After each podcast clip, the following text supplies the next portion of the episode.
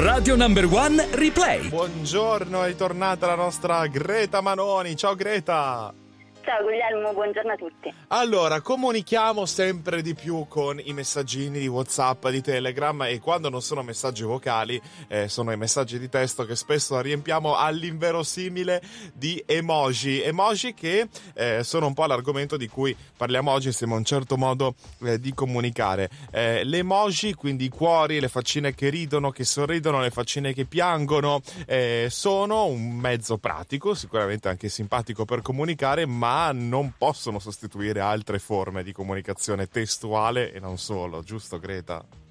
Eh, no, infatti, come dici tu, diciamo c'è una differenza tra gli sms e comunque la chiacchierata dal vivo, diciamo così, e la differenza sostanziale è che mancano nelle conversazioni scritte tutti quegli elementi che sono elementi sottili, che però anche se non sembra dicono tanto di quello che il nostro interlocutore vuole intendere. Pensiamo ad esempio al tono di voce con cui dice qualcosa, o all'espressione del viso che ha, o ai gesti, ai movimenti del corpo. Ecco, di solito un testo scritto sembra sempre molto serio, non riusciamo mai bene a capire se una persona persona sta scherzando oppure no. E proprio per questo, per superare questo limite, sono nate le emoticon che si sono diffuse sempre di più, tant'è che oggi c'è qualcuno che pensa che stiano diventando un vero e proprio linguaggio universale, un po' come l'inglese forse, no? Sì, è vero, un po' come potrebbe essere un Esperanto 2.0. Anni fa si era tentato di fare l'Esperanto, no? Che deve essere questo linguaggio eh, universale per il popolo, potrebbe essere sostituito dall'emoji o dall'emoticon, o forse no. Ma invece eh, molti di noi le usano eh, spesso e volentieri eh, a iosa durante la giornata. C'è chi compone messaggi pieni di emoji di emoticons, ma eh, questo dice molto sulla nostra personalità, vero Greta?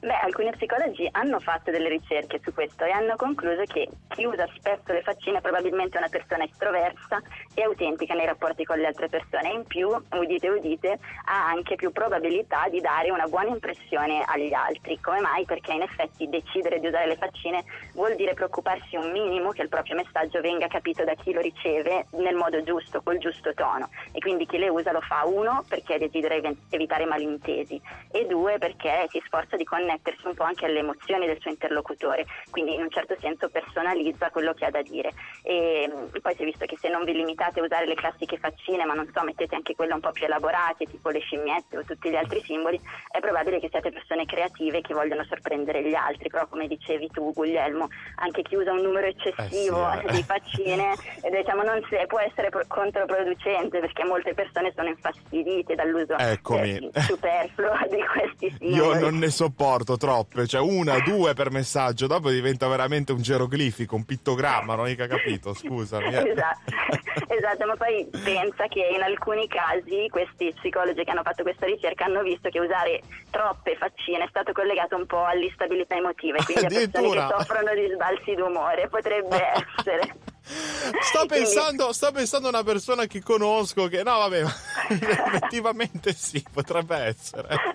Beh, il consiglio in generale è quello di usare questi simboli sì però di non abusarne soprattutto se scriviamo con qualcuno che non conosciamo proprio bene. Quindi in generale gli smile dovrebbero essere usati solo dove servono davvero a chiarire diciamo l'ambiguità di un messaggio o a rafforzare un certo punto della conversazione. Allora tra l'altro eh, quando noi parliamo noi parliamo sempre ultimamente di tanto di tecnologia tecnologia, di marketing, di telefono, ma vogliamo dire anche che usare il telefono troppo durante una conversazione con gli altri di fronte, anzi usarlo proprio mentre stiamo parlando con gli altri non è solo un gesto di scortesia e di maleducazione, scusate se sono un po' pesante, ma anche di altro, Greta, può portare ad altre conseguenze usare il telefono mentre parliamo con qualcun altro faccia a faccia, giuro, giusto? Eh sì, eh sì, e non serve usarlo spesso, appunto come dici tu durante la conversazione, ma basta averlo appoggiato in bella vista sul tavolo eh, perché la persona con cui stiamo parlando ci percepisca come distratti interessanti e non particolarmente interessanti da conoscere.